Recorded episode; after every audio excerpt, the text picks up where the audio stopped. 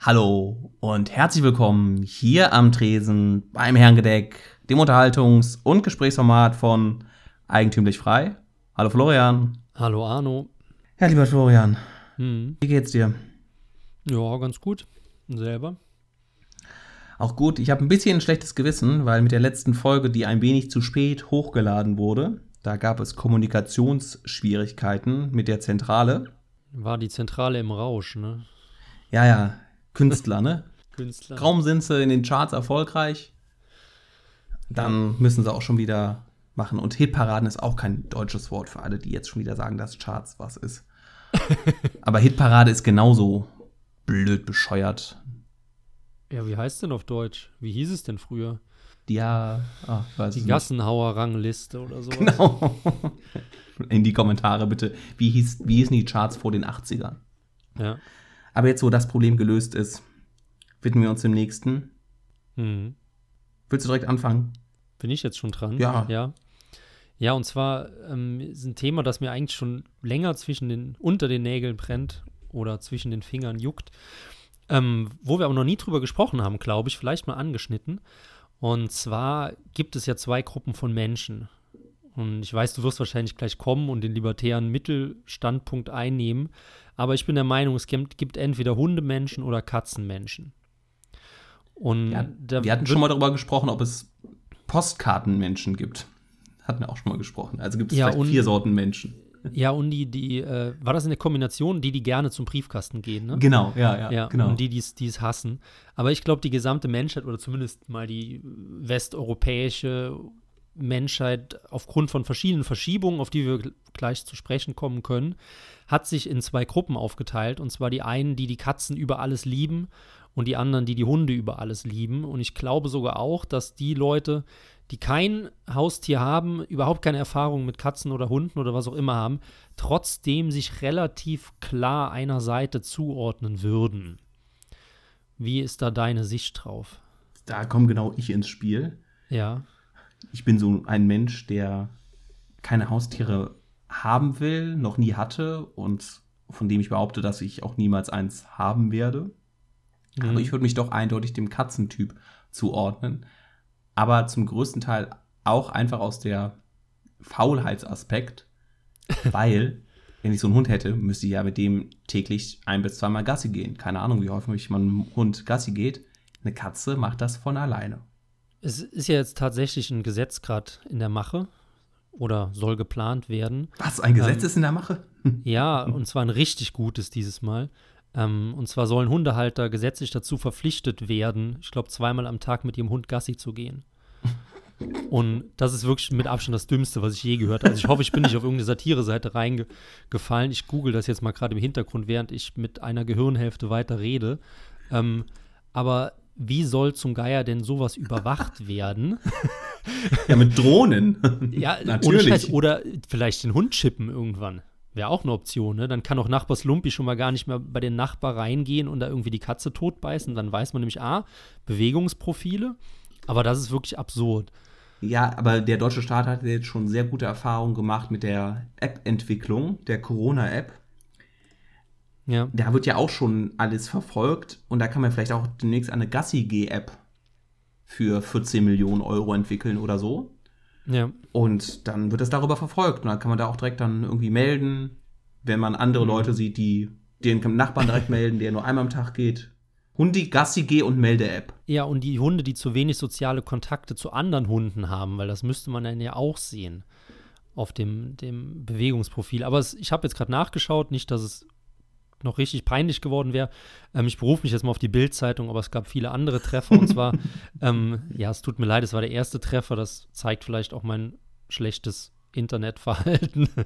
Aber Bundeslandwirtschaftsministerin Julia Klöckner, 47, ist auf den Hund gekommen und will mit einer neuen Verordnung ähm, Regeln für Züchter und Tiertransporte durchsetzen, aber eben auch für private Hundehalter. Und die sollen verpflichtet werden, ihr Tier mindestens zweimal täglich insgesamt mindestens eine Stunde auszuführen. Zitat: Haustiere sind keine Kuscheltiere, ihre Bedürfnisse müssen berücksichtigt werden. Zitat Ende. Ja, Von wann ist die Meldung? Also nicht 1. April oder so, ne? Nee, nee, ich habe wirklich letzte Woche oder so. Also ich habe es im Hinterkopf gehabt. Ja, hier Oh 18. Gott. August, also vor zwölf Tagen. Ja, und Julia Klöckner ist ja eh ein Blindgänger aus meiner Heimat, also eine Moselfrau, äh, Rheinland-Pfalz. Und die ist schon häufiger mit so nicht so helle ähm, Ideen aufgefallen. Aber ich meine, das ist ja so dumm, da kommt man ja nicht drauf. Also so dumm kann man ja gar nicht sein. Da muss ja schon irgendwie ein Motiv dahinter stehen, dass irgendwie der Hund madig gemacht werden soll oder was, keine Ahnung, hast du da irgendwie Ideen? Also ich weiß es nicht. Ich mache jetzt mal eine Ausnahme, dass wir ein bisschen über Tagespolitik sprechen, weil das ist ja so lächerlich, dass es, dass es uns gu- gut und gerne unter eine Ausnahme fallen kann. Ich weiß es nicht. Ich überlege mir gerade, welche abgehalfterte Politikerin denn das Amt für Hundigassi-G-Kontrolleure leiten könnte. Mhm. Oder welcher abgehalfterter Politiker. Es scheint ja das Land Landwirtschaftsministerium Ministerium dann zu Ja, aber da muss bestimmt auch eine eigene Behörde dann dafür geben. Und ähm, Ja, da das wird könnte- dann so abgegliedert. Ne? Ja, irgendwann gibt es dann einen Präsidenten dafür oder sowas, so ein Rudolf Ja. Scharping, Präsident der, der Fahrradfahrer. Nee, also was der Grund dahinter ist, ist es, und Glöckner ist ja SPD, ne? Oder ist die CDU? nee, CDU Oh ist. Gott, ja. Ähm, Ja, aber wen juckt's, ne? also das ist, dass es da irgendwie bei den Grünen mal so ab und zu so Anwandlungen gibt, die fraglich sind, gerade so im Bereich Naturschutz und Tierschutz. Hier irgendwann wollten sie ja mal, die Jäger dürfen keine Katzen mehr schießen. Mhm. Und das ist natürlich für den, für den Wald äh, ein großes Problem, weil Katzen nun mal ja, Räuber sind, die dann die ganzen ja, Jungtiere oder auch größere Hasen, je nachdem, jagen. Und da die Förster das eigentlich nicht so gerne sehen, und dann gab es ja auch mal ein Gesetz, glaube ich, jetzt hier in NRW, dass die dann keine Katzen mehr schießen dürfen. Dass die dann da durch Ja. die Gegend wildern können. Auch nicht so eine kluge Sache aus Naturschutz und vor allen Dingen aus Tierschutzperspektive, aber das haben die Grünen dann für ihre Hausfrauen-Klientel Ja, getan. deswegen, das, Aber das was das ja eine. Hundegassi-G-Gesetz? Hunde, Hundegassi-G-Gesetz, das ist Verordnung. die Verordnung. Gassi-G-Verordnung. fürs- Das Gesetz reicht noch nicht. Ja. Für mich, mir fällt überhaupt keine, aus, selbst aus einer Per- Perspektive eines Berufspolitikers, logische Erklärung ein. Ja. Außer Kontrollwahn über Menschen. Aber selbst da nehme ich mir doch irgendwas anderes, wo ich mehr Leute einfacher kontrollieren, gängeln und am besten noch besteuern in einem kann und nicht so ein Scheiß. Also es ist wirklich absurd. Ja, und also wirklich, wie, wie will man das nachkontrollieren? Ja, keine Ahnung. Also es muss ja dann irgendwie auf Bewegungsprofile irgendwann hinaus. Ja, oder äh, die gute Dame ist familiär mit irgendeinem Chip-Hersteller verbandelt, der genau so ein Produkt entwickelt hat. Und wie der Ja. Zufall so will, kommt das eine zum anderen und schon entsteht ein Gesetz oder eine Verordnung. Vielleicht, ja. Vor allem sind Hunde nicht auch schon gechippt? Oder Katzen? Ich weiß gar nicht. Ja, aber ich glaube, die Also, als sind mit einem passiven, so- äh, passiven System ausgestattet. äh, RTF-Chip, ne? ja, wo dann Also, so die wichtigsten Informationen draufstehen. kann, Ne? Ja, ja. genau. Oder die, Ja. das Hundeheim. Ja, also bei mir, aber wenn, dann wäre ich eher der Katzenmensch und jetzt erst recht. Also wenn das noch gesetzlich, recht, ja. das ist, ich meine, das ist ja eh eine Zumutung, ein Tier zu haben oder einen Hund zu haben und dann das irgendwie in der Wohnung vergammeln zu lassen. Und das, ein, ne, wenn du einen Hund hast, hast du auch die verdammte Verpflichtung, dich Ja. um das Tier zu kümmern und das einigermaßen artgerecht zu halten, was in der Stadt eigentlich ja kaum möglich ist. Und dann solltest du auch den Spaß haben, mit dem Tier Zeit zu verbringen und mit dem Tier rauszugehen. Und wenn du das nicht kannst, mein Gott, kauf dir einen Hasen oder so, mit dem du kuscheln kannst. Ich, also ich glaube auch, dass das massiv überdramatisiert wird, weil man ja immer so, also diese, dieses Gesetz unterstellt ja wieder, wie viel Prozent der Hunde, Gassigeher, Hundebesitzer, dass sie ihren Hund nicht ausführen. Und das, das stimmt ja einfach nicht. Also natürlich sind sehr, sehr viele Hundebesitzer, sagen wir mal, etwas überfordert oder gehen häufig nicht so weit Gassi, wie sie gehen sollten oder wie es optimal wäre. Aber ich glaube nicht, dass es in Deutschland viele Hunde gibt, die wirklich beschissen gehalten werden. Also das kann ich mir eigentlich nicht vorstellen. Vor allem die, im Zweifelsfall verhalten die sich ja dann wie dieser Chico, das war ja dann der, der, glaube ich, nur im Zwinger gesessen hat vor ein, zwei Jahren und der wurde ja, der hat ja dann Besitzer und Kind totgebissen als Kampfhund, wobei man ja auch fast eine eigene Sendung mal drüber machen könnte. Ähm, Aber ich glaube, durchschnittliche, dem durchschnittlichen Hund geht es eigentlich ziemlich gut hier. Von daher finde ich es noch absurder, dieses Gesetz jetzt da, da durchzuforcieren. Ähm, ja, aber ich bin eher bei den Hundemenschen zu verorten. Aber ich finde es ganz interessant, weil mit vielen Freunden und Bekannten haben wir immer die Debatte, Hunde oder Katzen. Und ich bin auch eher jemand, der Katzen hasst. Also, wobei hassen natürlich schon ein hartes Wort ist, aber es ist ja schon, schon etwas hassen, würde ich sagen.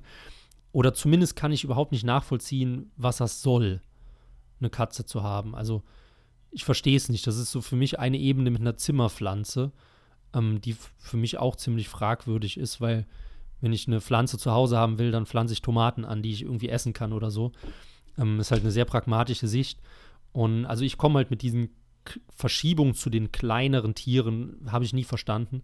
Ähm, Gibt es ja auch, oder gab es, glaube ich, den Höhepunkt dann damals mit Ratten und Hamstern und Mäusen, irgendwie so vor 10, 15 Jahren, wo auf einmal jeder sich dann so ein so ein komisches Vieh geholt hat. Aber für mich zählen Katzen auch zu den haushaltsunwürdigen Kleintieren hinzu und deswegen bin ich eher bei der Hundeseite.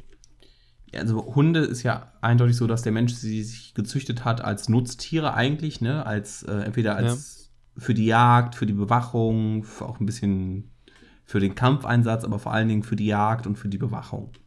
Gleich mehr ja. Katzen, glaube ich, wenn sie gezüchtet wurden, was sie wahrscheinlich sind, alles, was heutzutage rumläuft, ist von Menschen gezüchtet worden, wurde ja, wenn dann, genutzt, um auf dem Bauernhof die Nager zu jagen ja, und ja. das Getreide zu schützen. Ne? Das ist für mich die logischste mhm. Erklärung, warum der Mensch angefangen hat, Katzen zu züchten.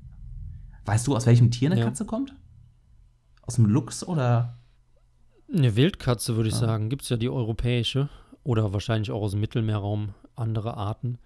Ähm, ja, genau, du hast es angesprochen. Und deswegen, ich meine, wenn ich meinen Hund jetzt nicht mehr zum äh, Bewachen oder Schafe hüten oder Jagen einsetze, dann kann ich den trotzdem, nennen wir es jetzt mal, umfunktionieren, dafür, dass ich ein wirklich tolles Familienmitglied habe. Und das kann ich bei einer Katze einfach nicht.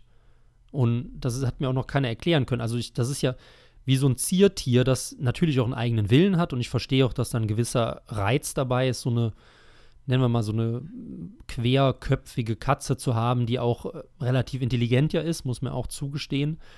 Ähm, aber ich verstehe halt nicht, was der Nutzen davon in der Familie ist oder warum man das holt. Wohingegen ich es ja dann schaffe, mit dem Hund einfach ein ja, einigermaßen vollwertiges Familienmitglied mir, mir ja, Mehrwert sogar, der die Zeitung holt, den Hof genau, bewacht ja. und nicht einfach nur will, dass du die Dosen ihm öffnest. Gut, das will er auch, aber nee, weißt du, an Hunde ekelt mich auch schon wirklich an, dass dieses Gesabbere und dieses, weißt du, wenn du im Park bist und die Leute schmeißen diesen Tennisball völlig voll gesabbert, kriegen sie ihn zurück, nehmen ihn in die Hand, schmeißen den ja, auch. Ja. Das ist auch, also, oder so ein Riesentier, was dir durchs Gesicht leckt, da, da kriege ich die Krätze. ja. ja, gut, aus hygienischen Aspekten kann ich es nicht abstreiten, dass die Hunde da etwas schmutziger sind. Ähm, aber warum denkst du denn, ist die, die Katze der, der moderne Liebesersatz oder ist die Katze das Schmuckstück für die durchdesignte Wohnung oder was ist eine Katze? Weil ich würde beim Hund würde ich ja sagen, ist ja ein Familienmitglied irgendwie. das sagst du jetzt als Hundemensch. Aber Katze, ja klar, das, ja, wie soll, ich, wie soll ich es abschwächend formulieren? Aber man integriert ja einen Hund in die Familie, um Sachen mit dem zu machen, um Spaß zu haben, um eine soziale Bindung aufzubauen. Und das fällt ja bei einer Katze raus. Aber muss es ja irgendwie andere Gründe geben. Also wie gesagt, das da fragst du mich als Drittkategorie. Also es gibt ja, wir, wir, wir, wir, sind gerade Tierfluid oder sowas, ne? Also es gibt nicht nur ja, männlich, stimmt. weiblich, nicht nur Hund und Katze, es gibt auch noch ein drittes Geschlecht. Das bin ich dann. Uh, so, jetzt ist es raus. ja, so eine Katze, einerseits natürlich vielleicht so ein bisschen Partner-Kinderersatz. Ne, es gibt ja immer die, wie mhm. heißt es, die Katzenfrau als ähm, Umschreibung. Ja. Und das andere ist vielleicht auch so ein bisschen Unterhaltung zu haben, so ein bisschen, irgendwie auch ein bisschen Verantwortung zu haben. Ich, ich, es gibt für mich überhaupt keinen Grund, ein Haustier zu halten, egal was. Dementsprechend kann ich mich schwer ja. darin hineinversetzen, warum man jetzt eine Katze oder einen Hund sich anschafft. Mhm. Ein Hund, klar, auf dem Bauernhof oder so, oder ne, als für die, für die Jagd, da kann ich es verstehen, weil es einen Nutzen hat. Aber ein Großteil ja. der Sachen, und es ist ja auch so ein, Jetzt klingt das wieder so äh, bashig. Oh Gott. Der erste Euro. Oh, den Ja. bezahlst du, ja. so neunmal klug, aber es ist ja auch so ein bisschen ein Wohlstandsphänomen. Also Haustiere oder sowas. ja. äh, Früher hat sich der Adel das gehal- ge geleistet und jetzt ist das so ein bisschen geworden. Seit Paris Hilton oder sowas ist der Hund ja vollkommen verkommen. Und gerade diese, diese kleinen Hunde, die überhaupt keine Funktion haben, diese laufenden Ratten. Ja, sie werden tatsächlich mal Ja. kleiner, ne? Als fast schon Katzen. Ja, und genau, das wäre dann wieder so ein bisschen Kindchenschema vielleicht, auch wenn das jetzt ein bisschen weit hergeht. Aber so ein kleiner Hund kann weg, das ja eher als ein Schäferhund. Da würde ja niemals auf den Gedanken kommen, dass da ein Baby drin steckt. Vielleicht ist es auch das Phänomen Ich der, hab- der, der Familienersatz, ne? Und ob das jetzt ein Hund oder eine Katze ist, liegt halt bei dir in den Genen, was für ein Typ du bist.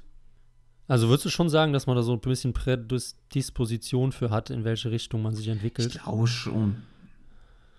Also Ja. wenn man nicht irgendwelche sch- Ja, schlimme. Erfahrungen gemacht hat, dass darauf zurückzuführen ist, aber ich glaube, dass es auch da vielleicht ein bisschen, ein bisschen genetisch ist oder sowas. Oder sozial. Ja. Aber bevor wir wieder die ganz bösen Themen ansprechen, geleite uns elegant in deinen Themenbereich. Ja, du hast mir einen wunderbaren Übergang gemacht mit den zwei Sorten Menschen. Es gibt nämlich nochmal nur zwei Sorten Menschen. Und zwar beim Thema Blutspenden. Oh ja. Ich war neulich jetzt Blutspenden. Da gab es hier einen Aufruf in Köln, dass es zu wenig Blut gespendet wird, weil wahrscheinlich durch hier Corona die Leute abgeschreckt sind, ins Krankenhaus zu gehen. Hab mir ja hart genug daran gearbeitet, um dieses, um dieses Schreckgespenster aufrechtzuerhalten. Und ja, dann gab es einen Aufruf, Blutspenden zu gehen. Ich war vor 10, 15 Jahren schon mal Blutspenden. Da kamen sie bei uns in die Schule. Also war ich 18, Mhm. war, war in Ordnung. Und jetzt nochmal, ich weiß nicht, was du schon mal Blutspenden? Hm, ich glaube nicht, nee. Ich habe mich nämlich ein bisschen schlau gemacht. Ich habe auch schon davor gegoogelt sozusagen, mir ein bisschen was dazu angeguckt. Also es, in Deutschland werden ungefähr 14.000 Blutspenden am Tag benötigt. Das macht 7.000 Liter am Tag für Operationen, aber auch für Leute, die eine Blutkrankheit haben, ne, die Bluter, für die medizinische Forschung. Ich habe jetzt sogar, als ich da lag, hat mir einer erzählt, dass er das, dass er Blut spendet für sich selber, weil daraus Mittel für seine Augen entstehen. Also Bl- Ah, Augentropfen. okay, so aus dem Serum. Ja, und ich oder weiß so. nicht, ob er da vielleicht eine Transplantation oder sowas hatte. Ähm, auf jeden Fall war es ein Eigenblutspender sozusagen. Das gibt es ja auch für Operationen Mhm. und dergleichen mehr, aber der Großteil ist tatsächlich dann für Fremdleute, das Spenden. Aber es gibt in Deutschland nur zwei bis drei Prozent der Menschen, die regelmäßig Blut spenden. Ja. So ein ganz, ganz kleiner Kern also eigentlich. Und so, was ich jetzt da so gesehen habe und auch so ein bisschen im, mir jetzt zusammengereimt habe, gibt es auch da zwei verschiedene Gruppen. Es gibt einerseits die sehr altruistisch motivierten Menschen, also die das tun, um was Gutes zu tun, um anderen zu helfen. Und dann Mhm. gibt es aber auch den eher sozial schwachen Teil, der das einfach tut fürs Geld. Ja. Und wie zwei bis drei Prozent Genau, zwei, zwei bis drei ne? Prozent so nach den Auswertungen. Kennst du vielleicht die, äh, die unregelmäßigen Spenderzahlen? Nee, aber ich vermute, das ist, die Schade, ja. wird nicht sehr hoch sein. Ich denke auch so 20 Prozent vielleicht, oder? Ja, weiß ich nicht, aber das ist ja doch schon, also entweder ist es eine tierische Überwindung, das zu machen, ne? Sich da hinzulegen, Mhm. wie viele Leute haben Angst vor Nadeln und dergleichen mehr und dann da irgendwie 20 Minuten lang oder 10 Minuten dran gefesselt zu sein an so ein Gerät. Ich weiß noch, ich war doch beim ähm, Studium, habe ich ein paar Mal Plasma gespendet, ein paar Mal mehr. Das ist sogar noch ekliger. Dann gibt es mehr Kohle. Ja, du kannst es häufiger machen. Plasmaspenden kannst du quasi wöchentlich machen. Ah, okay. Aber das Eklige ist halt, du kriegst das Blut rausgenommen, es wird gewaschen, das äh, Plasma wird, äh, wird rausgewaschen und dann kriegst du das, den Rest wieder reingepumpt mit Kochsalzlösung. Und diese Kochsalzlösung ist halt Mhm. kalt oder nicht, nicht auf 37 Grad vorgewärmt. Und das ist so ein ekliges Ja. Gefühl, wenn dir jetzt die Adern reingeht. Das ist beim Blutspenden entspannter. Ähm, da fließt ja alles nur raus. Und ähm, am Mhm. Ende kannst du dann wieder ganz normal rausgehen. Das denn, du kippst um. Ich bin beim ersten Mal auch wieder umgekippt. War, war auch so heiß, aber es ist ja jetzt egal. Und dann gibt es aber noch eine ganz interessante Sache. Es ist, die deutsche Blutspendelandschaft ist zweigeteilt. Also das Deutsche Mhm. Rote Kreuz sagt, es bezahlt nichts fürs Blutspenden. Ja. Die Leute, die Blut spenden, sollen das aus altruistischen Motiven tun. Die kriegen ein bisschen was zu essen oder einen lecker Kuchen, Getränke, alles. Und dann gibt es Kliniken oder Städte, die dann dafür tatsächlich Geld geben. Das sind 25 bis 40 Euro, je nachdem. Und von daher jetzt meine, meine Frage zuerst mal an dich. Kannst du die Erklärung der, des Deutschen Roten Kreuzes irgendwie nachvollziehen, zu sagen, dass Blutspenden nicht vergütet werden sollen? Mm, ja, aus ökonomischen Punkten, aus ökonomischer Sicht sogar. Das ist spannend. Ich kann mir sogar vorstellen, dass, wenn die jetzt sagen würden, wir bezahlen 10 Euro Mhm. für eine Spende, dass weniger Leute spenden würden, als wenn sie sagen, wir geben 0 Euro. Was jetzt auf den ersten Blick, äh, aufs erste Hören kontraintuitiv ist. Allerdings gibt es äh, so ganz spannende Kurven in der Ökonomie. Das heißt, wenn etwas sehr, sehr gering entlohnt ist, fällt halt dadurch dieser altruistische Mhm. Anreiz weg.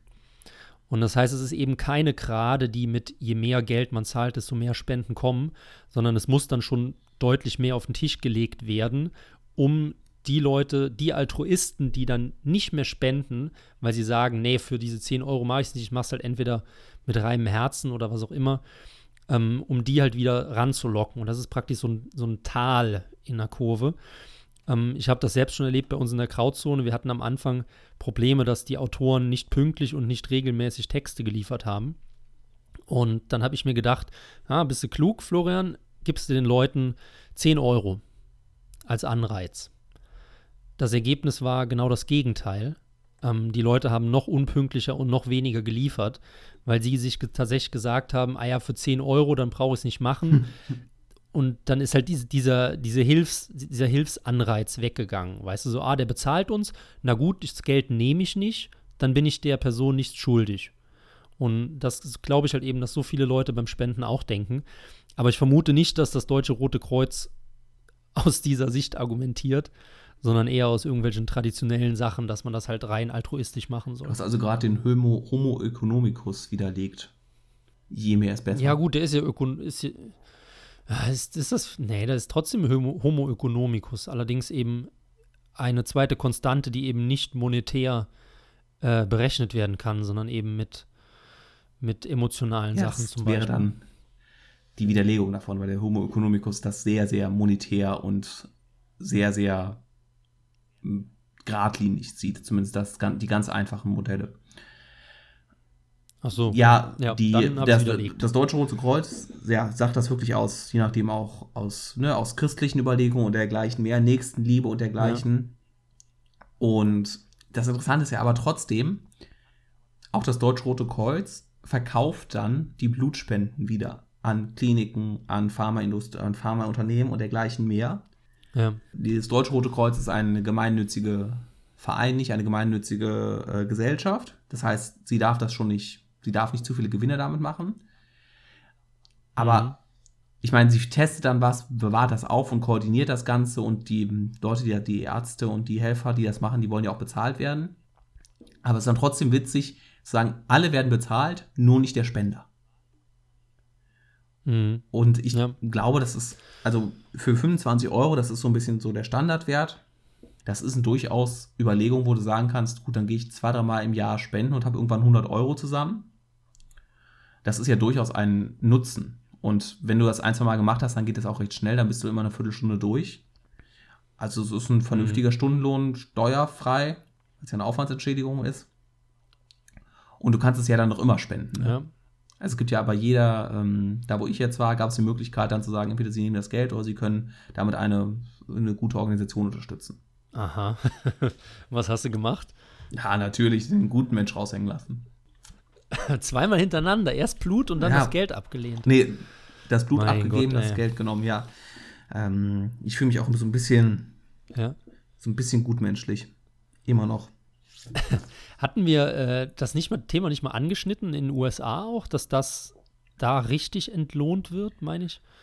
Also, dass in den USA eben es nicht so ein dämliches Gesetz wie in Deutschland gibt, dass das alles so niedrigpreisig geregelt ist, sondern da halt eher Marktgrundsätze bestimmen, wie teuer die Blutspende wird und dass dann da auch deutlich höhere Summen über die Theke Nee, gehen. hatten wir noch nicht drüber gesprochen, aber ich kann es mir vorstellen. Da bin ich ja, also das, was du ja gesagt hast mit dem Abnehmen, sobald man dafür Geld bekommt oder sowas, das kann ich mir durchaus vorstellen.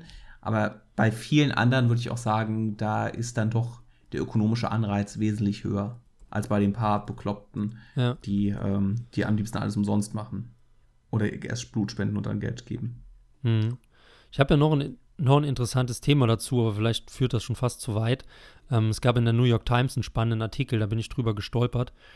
Ähm, und da ging es halt darum, dass es eben viel mehr Rhesusfaktoren gibt, als die bekannt sind. Und zwar bekannt ist ja eben 0, A, B, A, B und dann jeweils Mhm. Plus und Minus. Ne? Nee, das sind die ähm, Blutgruppen. Das ist aber nur die Das vereinfachte, Blutgruppen. äh, die Blutgruppen, genau. Rhesusfaktor ist Plus oder Minus. So. Und das sind aber eben nur diese vereinfachten Blutgruppen, die halt äh, sehr früh auch entdeckt wurden und die immer die Lehrbuchmeinung praktisch hatten und wie halt die halt eben noch unterrichtet werden. Allerdings ist das Problem, dass äh, unterschiedliche Volksgruppen auch unterschiedliche Untergruppen haben. Und das heißt, also ich sattel's mal anders auf. Es gab eine Geschichte, da hat eine Journalistin hat sich auf die Spuren gemacht, äh, wann der Rassismus in den USA im Militär angefangen hat. Und dann kam halt eben raus, da gab es halt so Dokumente aus dem, ich glaube, Ersten Weltkrieg. Ähm, und da gab es halt zwei Arten von Blutkonserven, nämlich weißes Blut und schwarzes Blut. Also Mhm. Hautfarbe, Von, ne? nicht von, von der. Blutspender, ja. von, ja. Und ähm, da, also das wurde sehr, sehr lange, bis vor zehn Jahren, noch so interpretiert, dass das ein Grund war, dass man eben das Blut von Schwarz und Weißen aufgrund von Rassismus nicht mischen wollte. Und dann hat allerdings diese Journalistin ist dann halt mal auf die, auf die Suche gegangen und hat nachgeforscht und hat dann eben rausbekommen, dass damals schon bekannt war, dass Schwarze und Weiße und genauso wie Chinesen, andere Ostasiaten, Südamerikaner, Afrikaner etc. andere Bluttypen haben.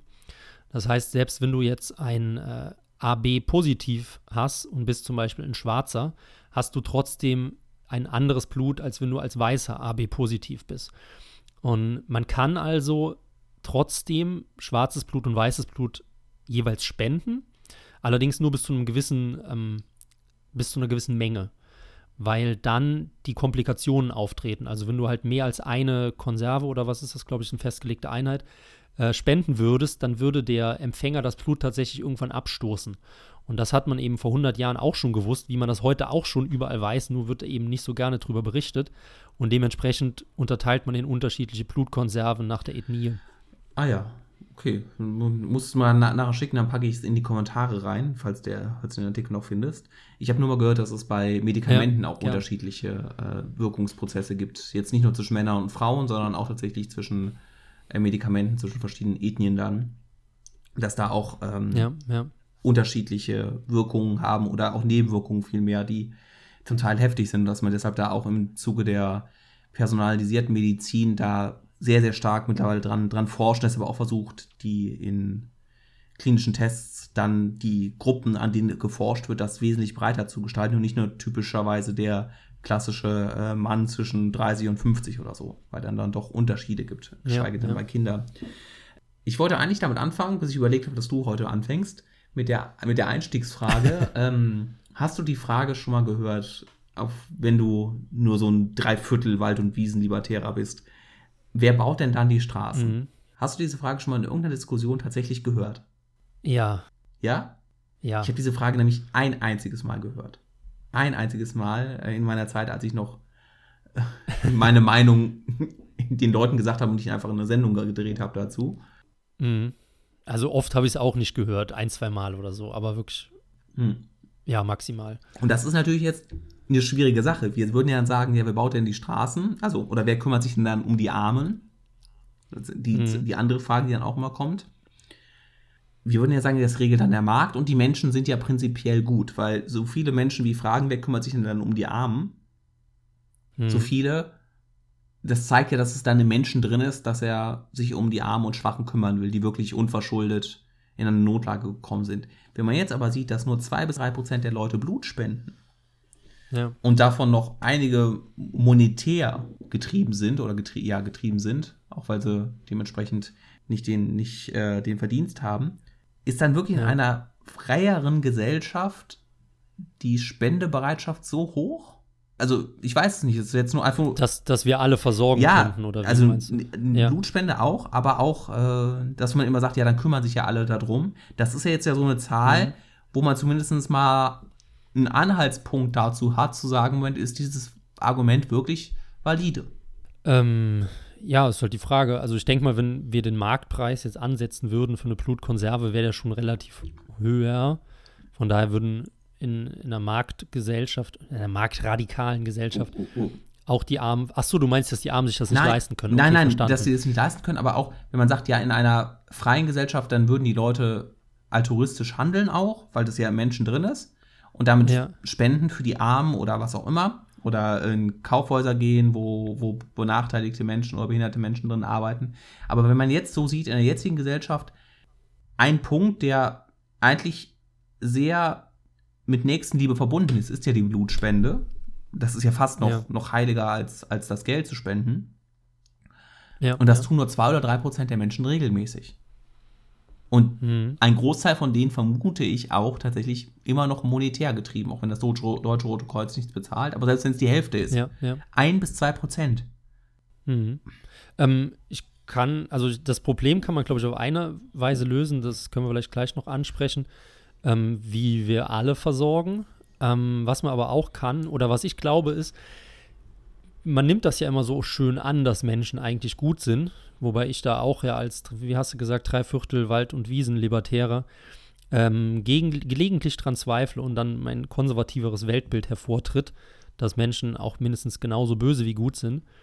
Ähm, aber dieser Altruismus, ich glaube, dass die Vorstellung, dass Menschen gut sind und hilfswillig und geben, die stammt aus einer Zeit, als wir in extrem kleinen Einheiten gelebt haben, wo man noch jedem in die Fresse geschaut hat. Oder geschlagen. Sagen wir mal einfach aus dem oder geschlagen, genau so. Das heißt, du hast eine direkte Anknüpfung an die Person, der du Gutes tust oder eben nicht. Und dadurch, also wirklich, wie, wie lange gibt es schon das altruistische Menschenbild? Sagen wir mal, bestimmt seit 100, 200 Jahren wird da von ausgegangen, wird damit munter gearbeitet. Und in diesen 100, 200 Jahren hat sich die Gesellschaft so krass verändert, hauptsächlich verstädtert, dass man eben überhaupt keine direkte Rückkopplung mehr an die Person hat. Und wenn man jetzt fragen würde, in einem Dorf mit 200 Einwohnern, würdest du den Bedürftigen Blut spenden? Ich glaube, die überwältigende Mehrheit würde ja sagen. Und wenn man das aber in so einem kalten System von 82 Millionen Bundesbürgern hat, dann ist eben dieses Problem vom, vom fehlenden Altruismus eher da. Ich glaube, dieses Bild ist, gibt es schon länger. Es gibt ja schon die ersten Arm- und Bettelorden, die irgendwann im 12. Jahrhundert oder so entstanden sind, die, die Ja. sich eindeutig auf, den, auf Christus und seine Nächstenliebe beziehen und damit dann ihre gesamten Güter abgegeben haben. Hm. um, um den Armen zu, zu dienen oder auch um Jesus nach, nachzufolgen. Aber dieses, diese altruistische Sache, würde ich sagen, ist sogar noch älter als, als die Aufklärung. Ja, aber, aber als Weltbild weiß ich Nee, als das, ist- da, ja da, auch das, egal, das vielleicht nicht. Vielleicht ist es momentan wirklich populärer, Ja. dass wir das haben. Vielleicht ko korreliert das auch Mhm. damit, je reicher eine Gesellschaft ist, desto mehr muss sie sich Denkt sie, sie könnte ja, oder muss sich sein. selber reden, äh, muss sich selber einreden, dass sie, äh, dass sie altruistisch Ja, ja. ist, um sich da selber was zu kom Das gut. kompensieren. Gerade wenn es noch äh, andere Gegenden in der Welt gibt, wo es, wo Armut herrscht und Hunger und Tod. Und das andere, mit diesen kleinen Gruppen, das, da hat ja auch schon wieder Hayek, ne? Ja, gut, kann man auch als Dreiviertel Wald- und Wiesenlibertären bezeichnen. Der hat ja ungefähr das, das gleiche Argument auch gebracht, dass es in der kleinen Gesellschaft oder in einer kleinen Gruppe äh, dass da sogar Kommunismus vorherrschen kann und dergleichen mehr, also eine Gütergemeinschaft. Aber in einer großen Gruppe, dass auch dort andere Regeln gelten und dass es da dann eher marktwirtschaftliche Regeln gelten sollen, wenn sie erfolgreich sein sollte. Aber in der kleinen dann durchaus auch äh, nicht marktwirtschaftliche, was für in der Familie das beste Beispiel ist. Ja. Also ja, ich, ich finde es wie gesagt spannend äh, und das mal ein Aspekt, der vielleicht als eine Herausforderung an unsere Zuhörer ist, wenn jetzt nur zwei bis drei Prozent der Menschen heutzutage spenden, wie kann man denn das Argument so widerlegen, zu sagen, dass es aber trotzdem in einer Gesellschaft, in der es weniger Staat gibt und dann die Menschen mehr füreinander einstehen, wie kann man das dann da Hm. argumentieren, dass es dann so der Fall sein sollte? Ich würde ja noch ganz kurz vielleicht die Lösung des Problems anbringen. Dann jetzt Aber- alle, die es lösen wollen, hören jetzt nicht mehr zu, sondern tippen es ein und du erzählst. ich weiß nicht, ob es die Lösung jetzt von deiner Fragestellung ist, aber wie man halt löst, dass genug gespendet wird. Ist aber leider nicht mein Gedanke, so klug bin ich noch nicht, sondern unsere klickstarke Konkurrenz von Asozial hat das äh, mir damals so erklärt, fand ich ziemlich gut. Ähm, man entwickelt einfach Pools, Zitat, ähm, also, ach Gott, wie heißt Gruppen. denn das deutsche Wort dafür? Gruppen, Großgruppen, gerne auch sehr große Gruppen und jeder der dort oder von diesen Gruppen eine Blutspende empfangen möchte, muss sich auch als Spender eintragen und umgekehrt. Und diese Gruppen können sich auf freiwilliger Basis entwickeln, sei es jetzt regional, wie zum Beispiel Ort oder Stadt oder Bundesland oder Dorf, oder halt eben äh, ja ständig schon fast. Also dass halt die Handwerker sich zusammentun oder was auch immer, vollkommen egal, oder die Fußballvereine oder sowas. Und dann entstehen halt Gruppen, wo es ja schon reichen würde, wenn zwei, drei, 400 Leute drin sind, um praktisch alle Blutgruppen abzudecken. Und wenn man eben eine Blutspende erhalten möchte, wenn man denn selbst betroffen ist, dann äh, muss man eben per Vertrag unterschreiben, dass man auch bereit ist zu geben. Und dann wäre an alle gedacht. So zumindest die Theorie. Ein Vertrag auf Gegenseitigkeit. Ja. ja, ist halt dann interessant, was den Leuten passiert, die schon vor Vertragseintritt Bluter sind oder dergleichen mehr. Ne? Also die da schon die Schädigung haben, was dann damit ist. Ja. Ähm, aber wir müssen ja heute nicht alle Probleme lösen. Und das wäre ja vielleicht dann auch was für die Weihnachtsfolge mit dem Sascha, dass wir dann mhm. nochmal diese kleinen Probleme des Alltags und der Menschheit lösen. Für heute würde ich sagen, wir verabschieden uns von der 81. Folge Herrengedeck. Danken für Aufmerksamkeit. Freuen uns über Rückmeldungen an herrengedeck.ef-magazin.de und freuen uns vor allen Dingen auf nächste Woche.